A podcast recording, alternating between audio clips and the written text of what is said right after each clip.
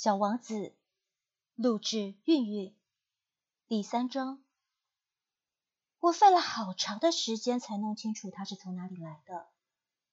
小王子向我提出了很多问题，可是对我提出的问题，他好像压根没有听见似的。他无意中吐露的一些话，逐渐使我搞清了他的来历。例如，当他第一次瞧见我的飞机时，唉。我就不画出我的飞机了，因为这种画对我来说太复杂了。那时候他问我道：“这是个啥玩意儿？”“这不是玩意儿，它能飞，这是飞机，是我的飞机。”我当时很骄傲的告诉他我能飞，于是他惊奇的说道：“怎么，你是从天上掉下来的？”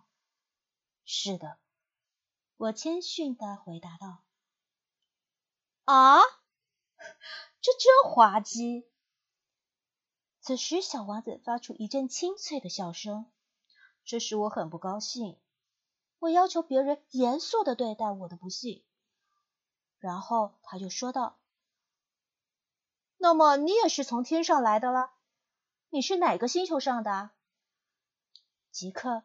对于他是从哪个星球来的这个秘密，我隐约发现到了一个线索。于是我就突然问道：“你是从另一个星球上来的吗？”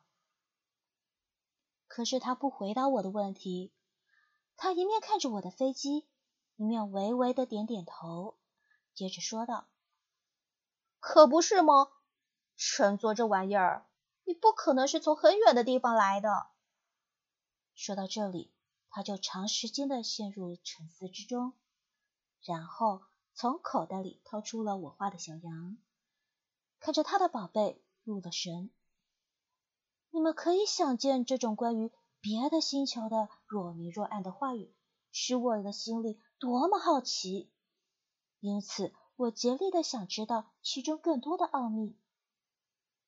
你是从哪里来的，我的小家伙？你的家在什么地方？你要把我的小羊带到哪里去啊？他沉思了好一会儿，然后回答我说：“好在有你给我的那个箱子，夜晚可以给小羊当房子用。那当然，如果你听话的话，我再给你画一根绳子，白天可以拴住它，再加上一根铅杆。”我的建议看来有点使小王子反感，拴住它。多么奇怪的主意！如果你不拴住它，它就到处跑，那么它会跑丢的。我的这位朋友又笑出了声。你想要它跑到哪里去啊？